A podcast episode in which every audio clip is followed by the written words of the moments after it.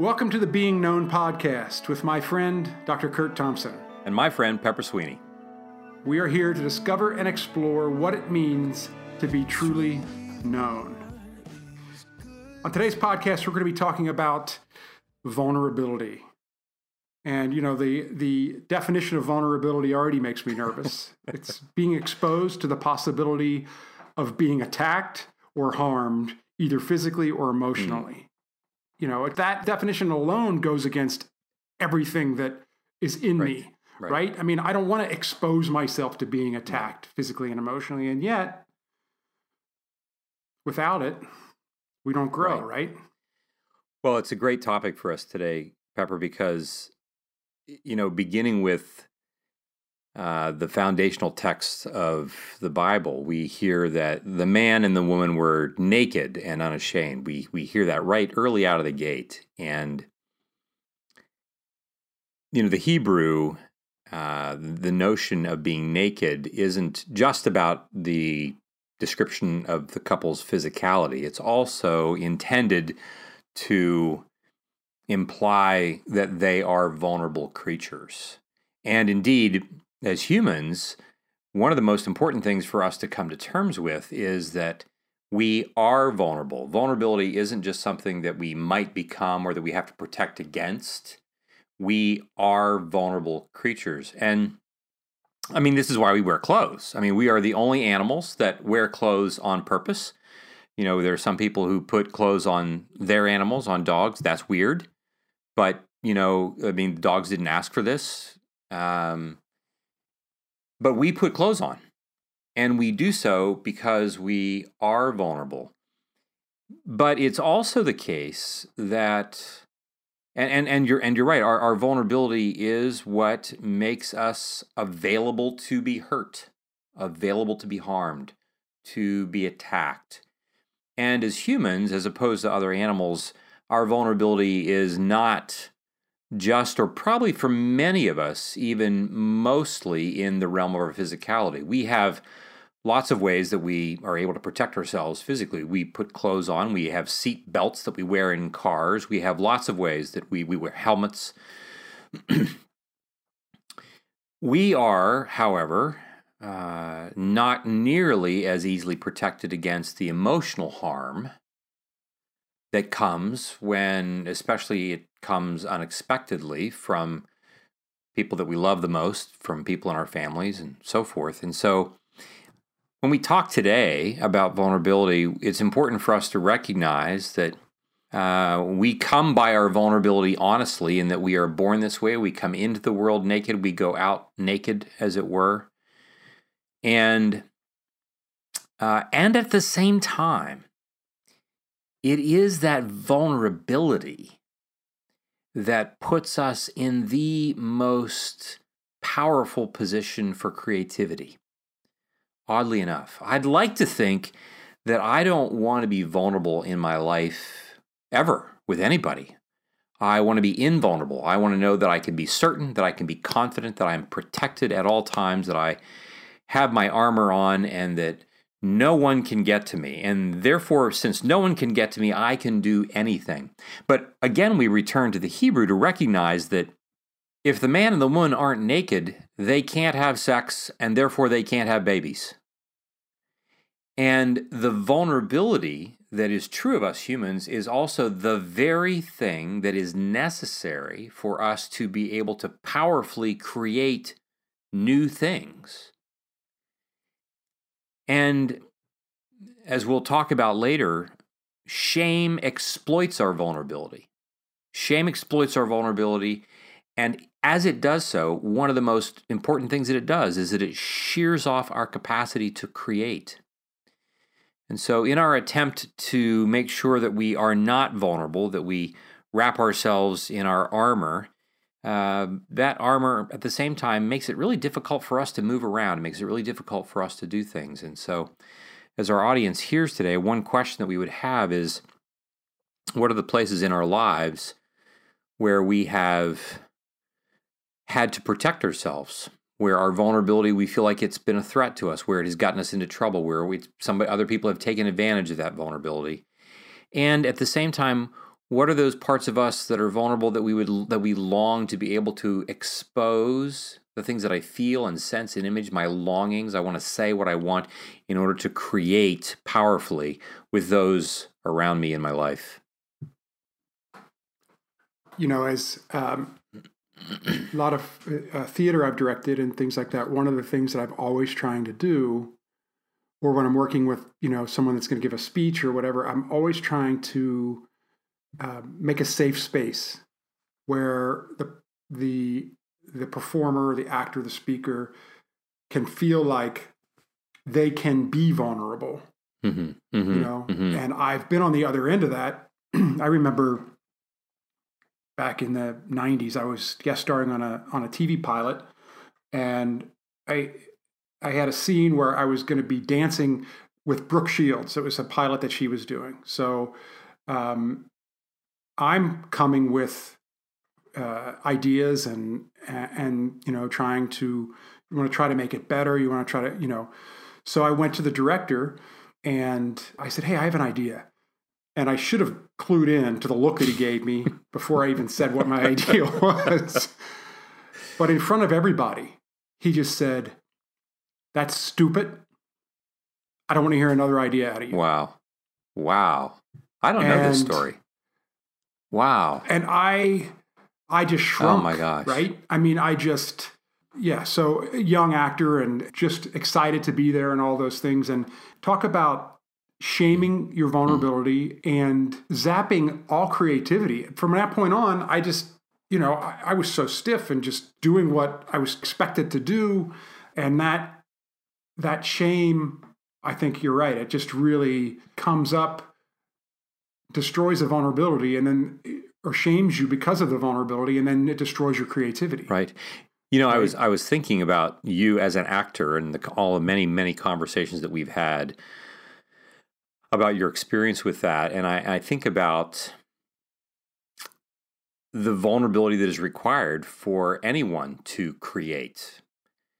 The notion that if I'm if I'm going to speak in, I, I, I think especially of your live performances when you've been in theater and there you are, yes, you've memorized your lines, you're doing all this, you know, you're working really, really hard, but you are about to do your part, you're about to apply your craft in front of an audience of, you know, two thousand people. And you don't get other takes with this. I mean, you, I mean, even, and so what what an actor has to be able to do in that moment is an incredibly vulnerable thing to do. And then to uh, offer your idea, as it were, to your director and then have your director say that in, it's just unconscionable that that would be the case. Director who apparently wasn't aware of, not only were they, you know, trying to solve their own, you know, that director's solving his own distress about what, what, but also not aware of what he was doing to shear off the creative capacity, the one that he was trying to actually help and enhance. Yeah. I've never, I've never understood that as a tactic. Yeah. Right. You know, a, a tyrannical director of, you know, I mean, it's, it, to me, it's always been about building that environment where people can be comfortable enough to be vulnerable to, to then reach their best in creativity, right.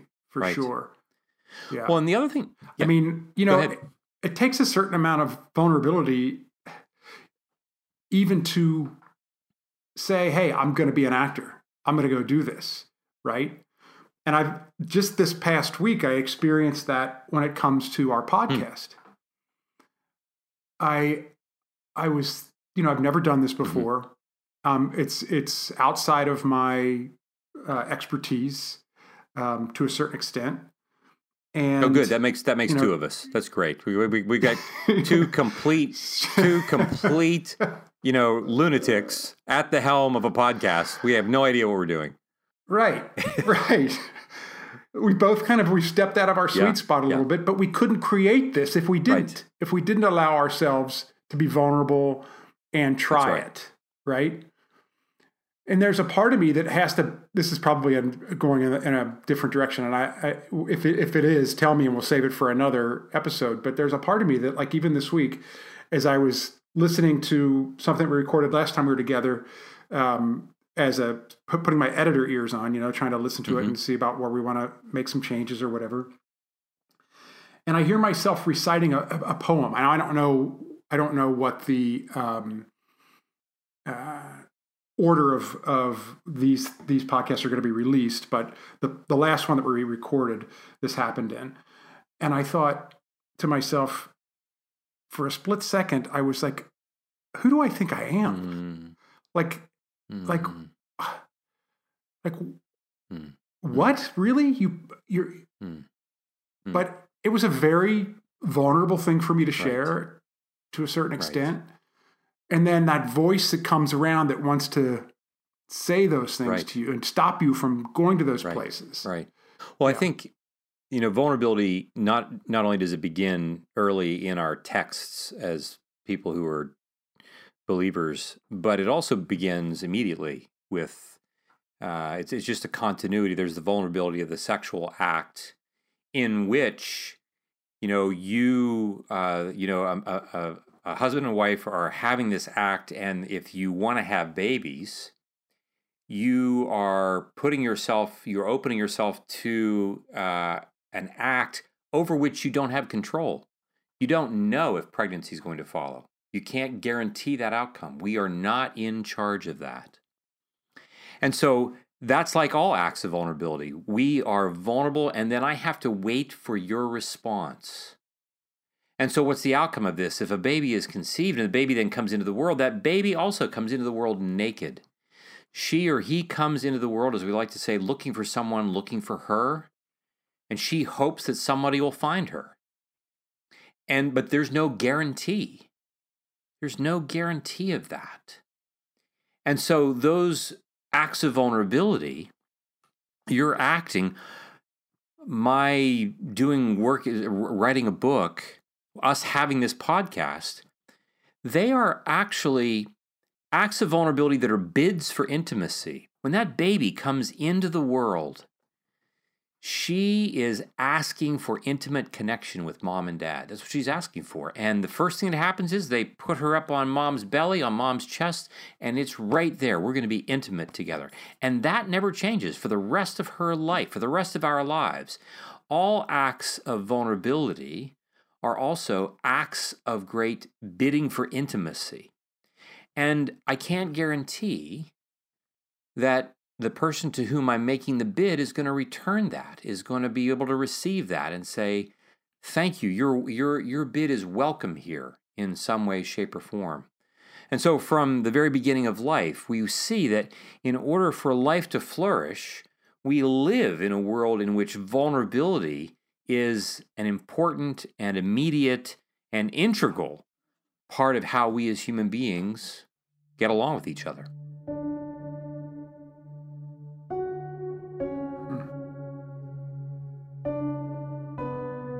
You know, uh, one of the um, one of the things that we try to teach our kids is, uh, you know, we, we teach our kids to say, please and thank you.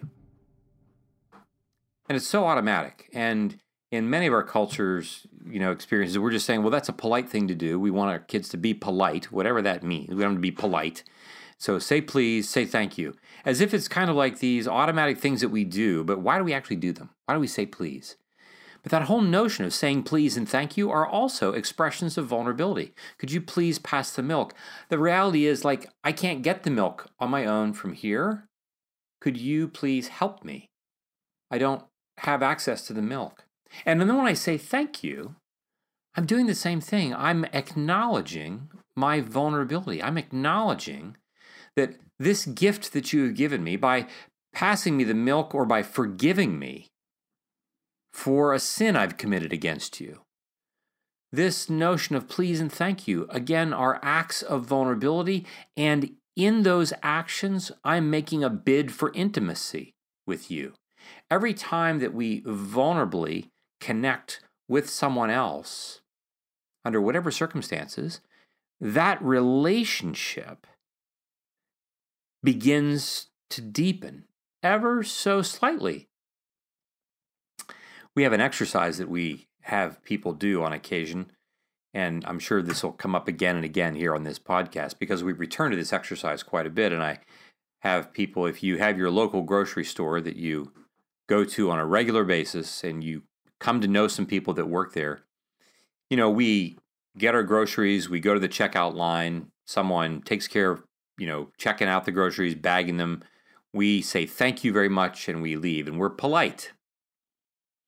And it would be noticeable if we just kind of rudely walked off, we didn't say anything. People would notice that, but people might not understand that very well. But the assignment that we often give to people is, if you have this grocery store that you're commonly, that you commonly go to, a different day during your week, maybe the next day after you've been to the grocery store, go back to the grocery store and find the person who bagged your groceries. Take a moment to interrupt them and say, you might not remember me from yesterday, but I just wanted to let you know how grateful I am for your work and for your having helped me yesterday when you checked out my groceries here at the line. I just really appreciate all the work that you do here. I'm just really grateful for that. Now, once the grocer gets past the fact that this is really weird and that, like, nobody does this, so they're, like, thinking of calling somebody for help because, like, I don't know what this person's doing here, coming back. To, once they recognize that you're genuine, there's nothing quite like a person who has the experience of being remembered, of being thanked in that way. But for us who are practicing this, to go back and say, thank you for this, it's an act of vulnerability because, of course, who does this? You know, we all say please and thank you quite automatically. It's quite culturally normal. It's so automatic, we don't think of it anymore in terms of it being an act of vulnerability. It's just something we do. But for someone to come back and say thank you, with other people watching, like, that's an act of vulnerability. But I will tell you that act of vulnerability has the potential for creating great beauty and goodness in the life of that person who hears people say thank you and please all day long and for whom it doesn't register because it's so automatic. But this is different. And so there are many, many ways, Pepper, in which our vulnerability, not only do I need your help because I'm vulnerable, but our being vulnerable actually creates the opportunity for important creative things to emerge that otherwise wouldn't ever. And this podcast would be one of them. I mean, we don't know where this is going to go, but we're confident that in our friendship, which has been built on multiple moments of vulnerability, and, you know, this is a pod, this is a venture that neither of us have done before, actually creates the opportunity for others to hear this and be curious about the question, where are the places in my life where I feel vulnerable, where I want to seek out someone else to help me create some new icon of beauty and goodness, but it's going to take the risk of vulnerability to get there. Hmm.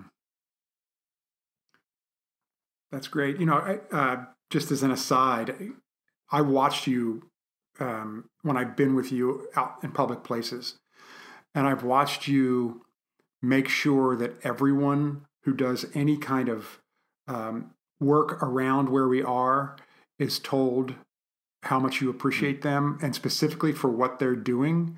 And how, and I've heard you say, you know, we couldn't be doing what we're doing here if it wasn't for you taking care of this, whether that's, you know, um, someone that's serving in a restaurant or uh, someone that's cleaning up some area or something. I've seen you do that.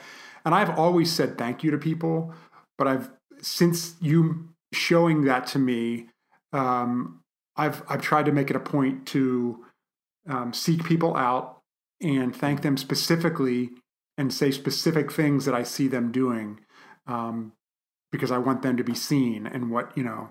Right. Um, yeah. It's been a, a you've been a great oh. example of oh, that thanks. to me. I appreciate thanks. that. Well, I, I think I think I, I I learned that in my in my home growing up, but I'm also aware that, again, to this point that we're all vulnerable. Like, it's not like, do we get the choice? No, we are vulnerable. And we long, even if we don't know this, we long to be seen in our vulnerability. So people who've done things, for you to come up and say, thank you so much for having done that, you are speaking into their vulnerability and naming your own vulnerability. Naming, like, like I'm, I mean, like if, if if if it's not for you, like, we don't get this done. for which I'm so grateful. And that's the thing, Pepper. It's it's like, you know, uh, there are plenty of times when I think, uh, you know, I, I'm sure we all wish that we weren't as vulnerable. I, I'm sure I, I'm sure I wish that I, that the world were not made in such a way that relationships require vulnerability. I wish I could just be in charge and not be worried and, and not get hurt and none of that happen. But vulnerability creates this opportunity for connection that I otherwise, if I were okay in my own armor, otherwise it would never happen. It would, and I would be walking, you know, on the earth as an automaton. I'd be walking on the earth, isolated, cut off from people, glad that I'm not going to be bruised and completely barren emotionally and in my life. And so those, those, you know, I, I again, getting back to the beginning of this, this sense of acknowledging that we are vulnerable is, in many respects, an important thing, because it then leads to the next step, which is, with whom can I share this? With whom can I begin the process of no longer hiding my vulnerability from them, but I'm actually going to reveal my vulnerability with these people in this particular way? Who are the people by whom we are being so deeply known such that there's nothing about me that they don't know? And it's in those kinds of relationships when I'm able to be vulnerable, and especially about the parts of me that I hate the most, those relationships create the lattice work for my mind, quite literally, to become less fragmented and more integrated. Because if I'm seen by you, and especially the parts about me that I hate the most, the energy that I've been burning, trying to protect all that, manage that, secure that, I now no longer have to burn that energy, because this part about me that I've hated the most is now known by another, and you didn't leave the room. In my vulnerability, you've actually come closer. And it doesn't make me less vulnerable, but it makes my vulnerability that much more resilient. It makes my vulnerability that much more capable of being even more vulnerable with you with the next piece of information about my life that I worry about. And in that regard... Yeah, that was the question. I, yeah. That's what I was going to ask you. Do we get more comfortable with vulnerability in practice? I think, well, you know... You and I have shared some things that have been pretty intimate about our lives, and I and I and I, I have I have moments in which I just remember, you know, having shared something with you, and you look at me with, you know, with receptivity, and I only want to like like I, I can't wait till the next time I get the chance to share the next thing with you about this. And of course, with that being the case, I grow in confidence. Not just in sharing vulnerably with you, but I grow in confidence in being able to share vulnerably in appropriate ways with everyone. It doesn't mean that we're vulnerable to the same degree with every person, but it means that we become more comfortable living our lives, recognizing and acknowledging that, like, I'm a vulnerable person. And so even with people that we might not know, we find ways to be vulnerable in ways that are not necessarily going to be threatening to us, but that we can be confident in. And in so doing, one of the things that we discover is like, look, everybody's walking around vulnerable. No, you know, most of us aren't paying attention to it because we're just too busy protecting ourselves, until we come across somebody who actually behaves in a transparent, authentic, vulnerable way.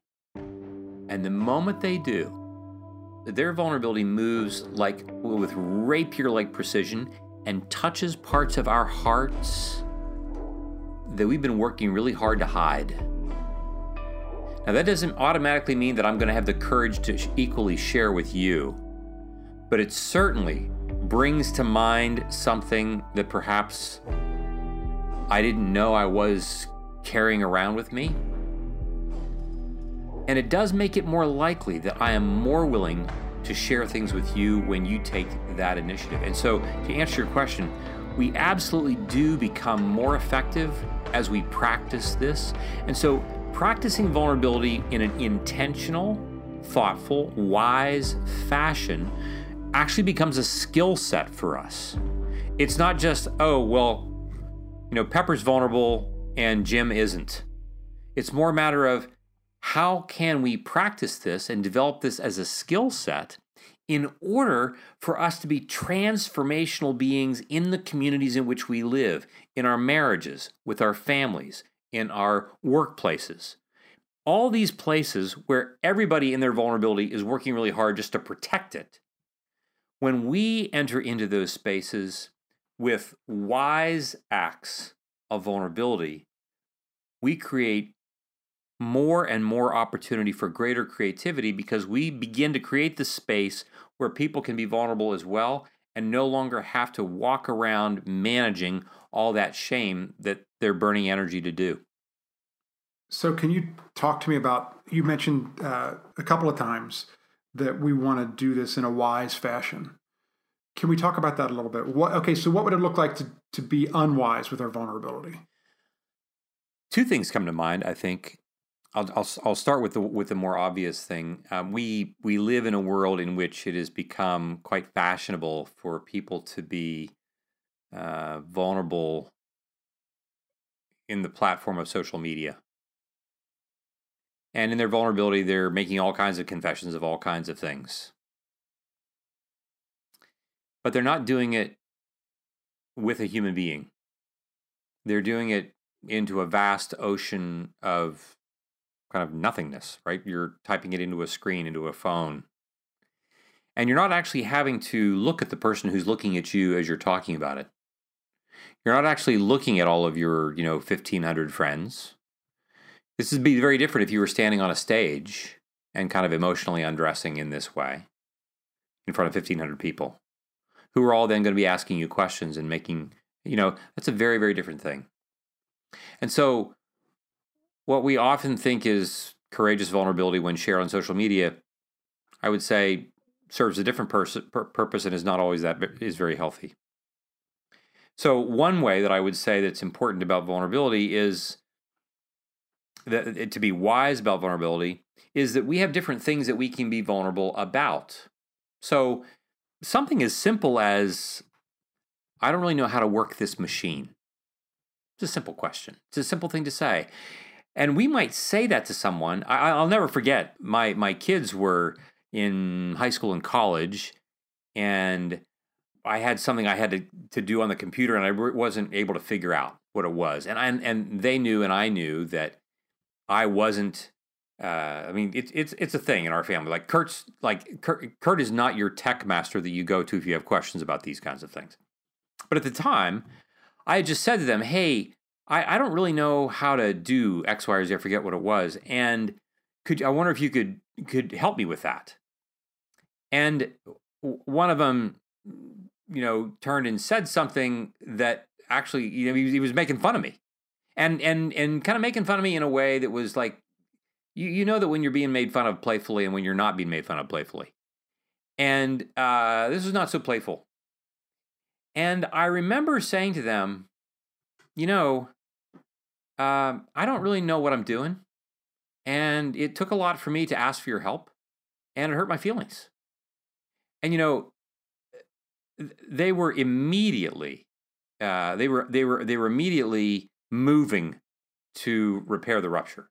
I'm, which is why, like, I don't, I don't deserve the kids that I have. I mean, they, they, they worked, but it was one of those moments where, like, I'm being vulnerable about something. It's just technology.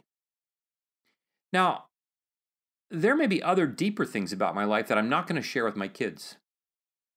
There may be things that I might share with my neighbor about, like, I don't really know very well. Like, I'm like, I'm I'm not very good with mechanics, with tools. Like, I'm not, I might say that to my neighbor who's like the local, you know, neighborhood mechanic, like, fixes everything, right?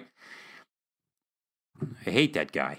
And, you know, all the, these, I might say that, but I'm not going to share deeper things with him. But I might say, like, I don't really know what I'm doing here trying to fix this doorknob. Could you come and help me?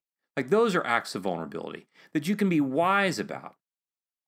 But if we don't have much practice at all, if we're not even aware of this, we can go from zero to sixty in a heartbeat. We might think, oh, we're just supposed to share anything with people.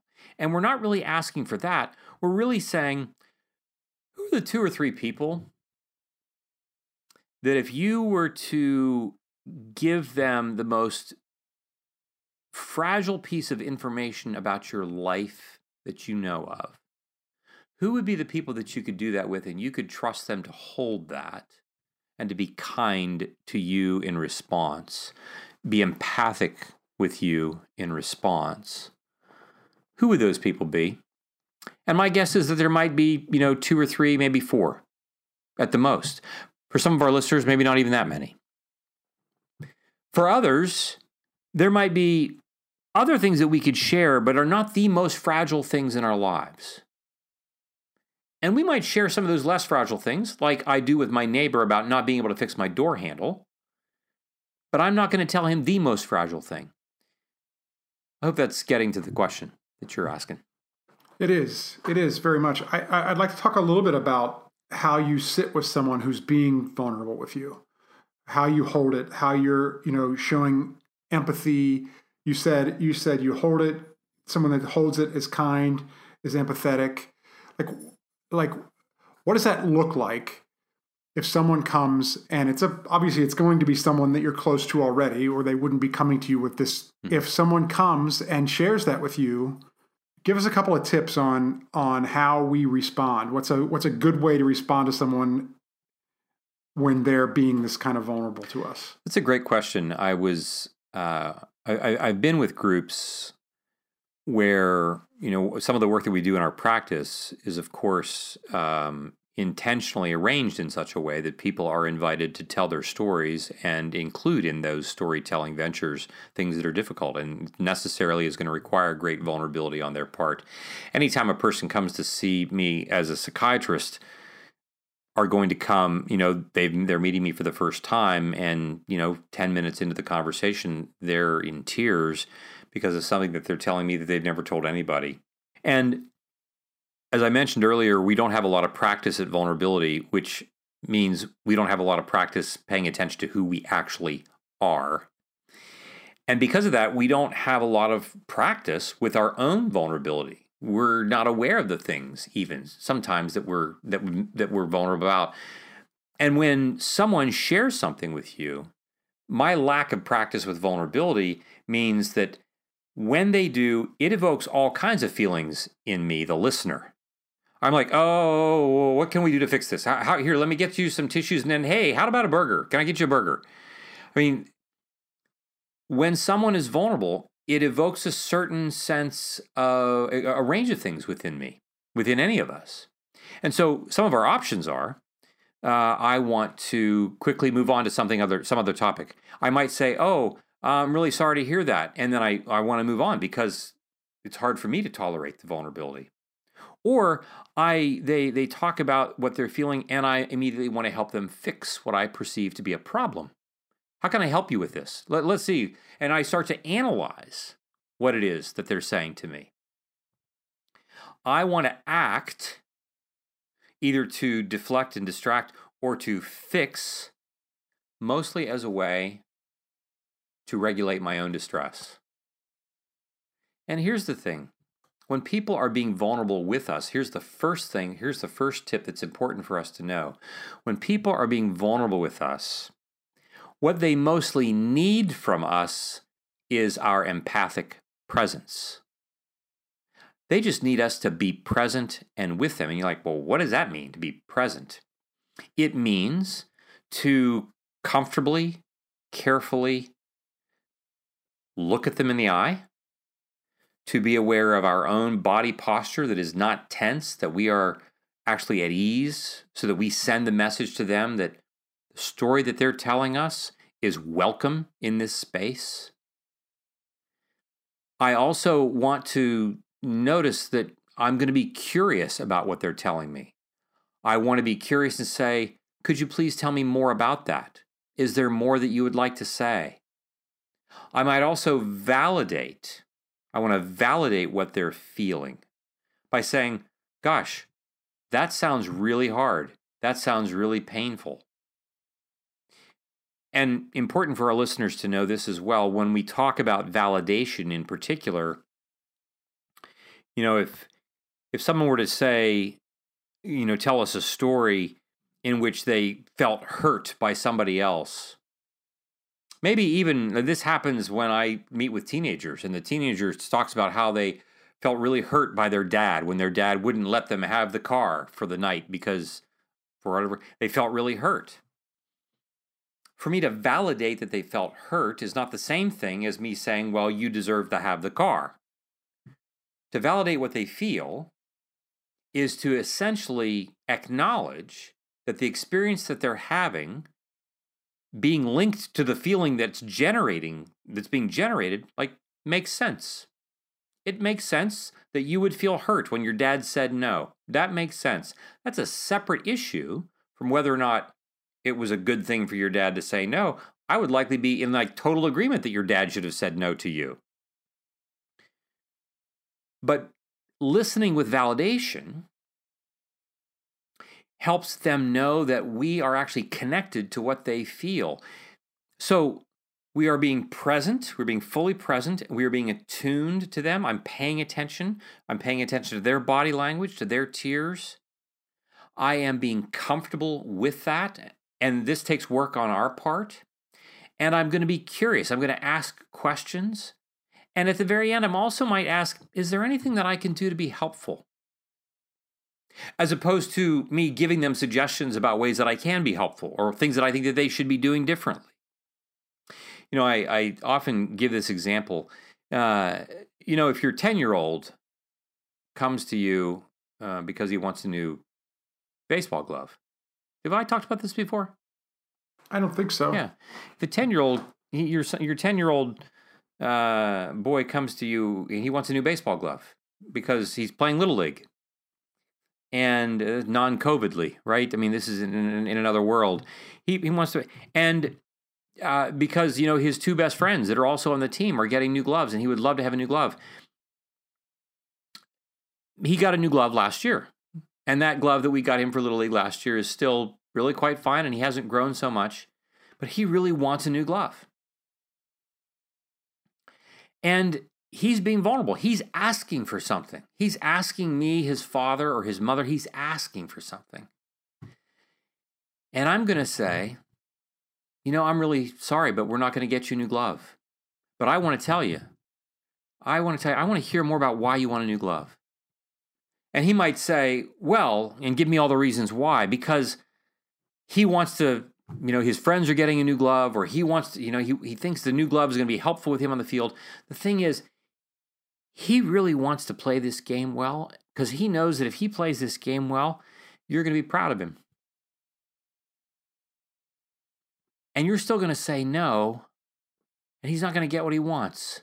But you, but he's being vulnerable because he's asking for something. Just like the person who's coming and telling you their story of trauma or their story of, of you know, of, of distress or loss. And we want to say, I really get where you are. I really understand where you are. You really want this glove. But we're not going to be able to get it for you, but I want you to know that I'm not going to forget it. And the next day, you're going to come back and say, just so you know, I remember that you asked me for the glove, and I haven't forgotten, because I know that you want to play this game really, really well, and I'm going to see to it that I'm going to do everything in my power to help you do it. And in the same way, when people come to us with their pain, it's important for us to know that more than a solution from us, they need our presence. And we so, Pepper, we so underestimate our presence, the value of our presence. We underestimate, like, that. I mean, look, I'm not having any trouble having people make appointments in my practice in Washington, D C I don't think I'm ever going to have trouble with this. People are dying to be heard empathically. People are dying to be able to be vulnerable, to be who they are without working so hard to protect themselves, keeping themselves from being vulnerable, they want to do that with someone who is present, who is consciously aware that their presence is even more important than solving their problem, who's willing to be vulnerable, and who's willing to ask them curious questions about what we can do to be helpful. Those are some tips. Those are great. Those are great. Look them in the eyes, have a relaxed posture. I mean, just just just sort of straight ahead tips there, I think I think are really helpful. What, you know, one last thing I'll say about this. We can't actually be that for people if we don't have people being that for us. Right? We can't give people what we don't have. And so for our listeners who want to really use this skill set, want to develop this, it's important to know that I can only offer to others, my friends, my neighbors, even my enemies. I can only offer to them, I can only create space for them to be vulnerable with me to the degree that I'm having the experience of others coming and allowing me to be vulnerable in the same way. Yeah. So with empathy, right? And you're you're hearing these stories, or, or someone's telling you a story, or even you in your practice. How do you guard your own heart to a certain extent? Like, how do you how can you be there for the person without feeling it so deeply that it's just an overwhelming that you take on mm-hmm. some of the emotion of the mm-hmm. other person? Mm-hmm. Well, I'll I'll reflect on that by going right to going back to what I just said. That my ability to be empathic in the office effectively, you know, we, we like to say that empathy has its limits. We, you know, we live in a world in which we would like to be able to do whatever I want, and whatever the negative consequences are, I don't want to have to pay the price for that. So that has translated into a situation in which now um, it's a common thing that for many people, for them to receive empathy from you, not only means that you feel what they feel, but you also agree with whatever it is that they think is true about their life. And so you must also agree with what I think about my situation, not just that I feel bad, but my thinking about my situation. You must be in agreement with that. And if you're not in agreement with me about this, then you're not truly being empathic. And it's important for us to differentiate that. And when I say empathy has its limits, I I, I use the metaphor of if, if the river that you're standing next to was at flood stage, you live in Covington, you live in Cincinnati, you know this. When the river's at flood stage, if you found yourself tied to a rope that was tied to a tree on the bank of the river, and that rope had a certain length, and it could come and go, and you could get a certain way, a certain distance out into the river. People that were coming by, if there were people that were in the river and they were drowning, you could extend that rope as far out as you could go. And you have lots of options for people. You have a couple of options for people who are coming by. You could let go of the rope and swim out, and you both drown. Or you could make sure that you, like, take you and your rope up next to the tree, and you could wave to him and say, like, good luck. Or you take your rope and you extend it as far as you can into the river. And you can be helpful, but you can only go so far. And in the same way that a lifeguard, you know, he's empathic, she's empathic, she's coming for the drowning person in the pool. But if the drowning person starts to fight the lifeguard, the lifeguard will do what? The lifeguard will back off and allow the person to go under. Because empathy has its limits. And allow the person to go under and then pull them up and bring them in. And so it's important to know that that lifeguard is able to do that, able to make that decision, able to guard their heart, because that lifeguard has had plenty of training with other people. Other people have taught them how to do this. And so in the same way, the way that we don't become, we, we don't ourselves drown in other people's sorrow, as it were, is by making sure that we ourselves are also empathically connected with, other, with others. When others can also teach us through their empathy with us what those limits are like, we learn that we are not alone. And if I'm not alone in my empathy with someone else, I can learn that there are certain, I can be, I can feel what you're feeling and recognize that there are limits to that. But that takes practice, and that takes opportunities of being able to say to someone, just like we would say to our child, our child's really upset. They're really, I, I know, I want to go here and do this. What you need, honey, is to go to bed. And they're really upset. And you're a parent, it's breaking your heart, but you're going to say, we're going to bed.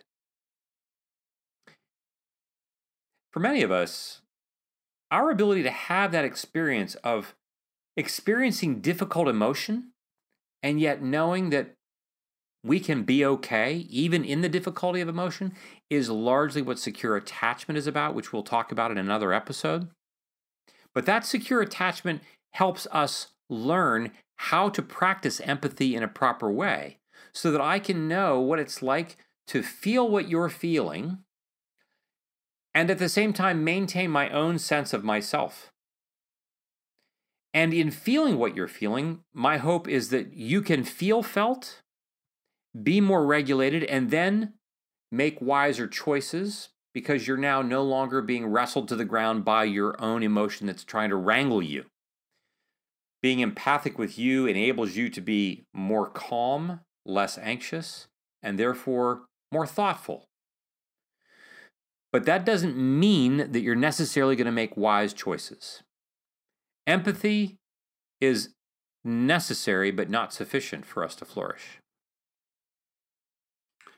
That's great, Kurt.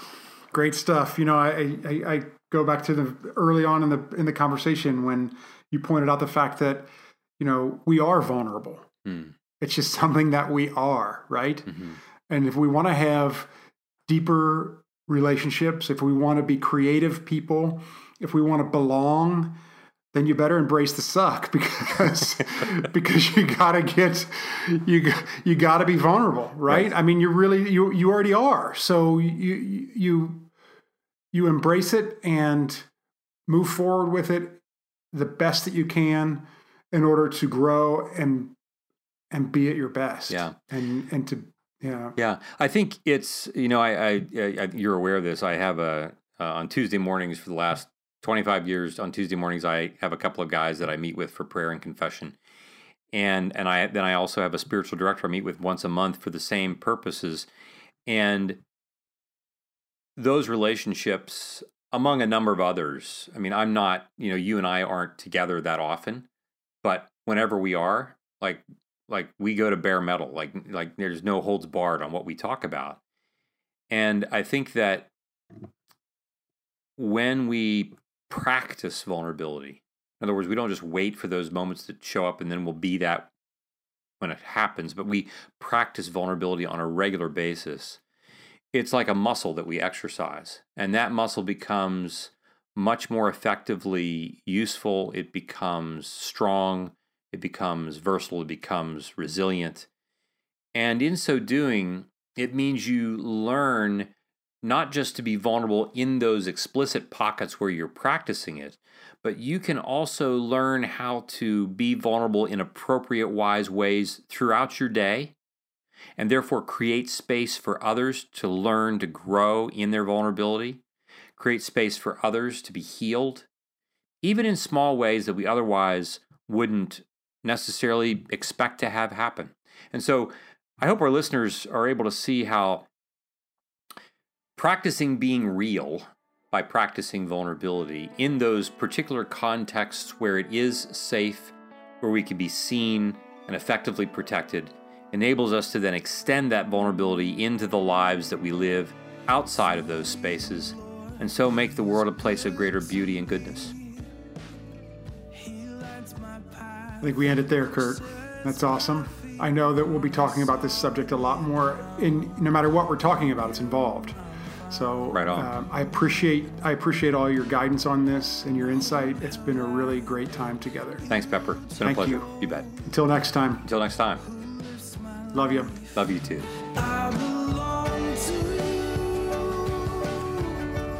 This podcast is produced by Kurt Thompson, Pepper Sweeney, and myself, Amy Cella. Audio production and music is provided by Noah Needleman. If you'd like to connect with us, you can find us on our website, being known podcast dot com, or you can find us on social media at Being Known Pod. Be well. and be known. I forget. Do I hit the now white button? It's in the in the red in the, in, in the red box. What do we do?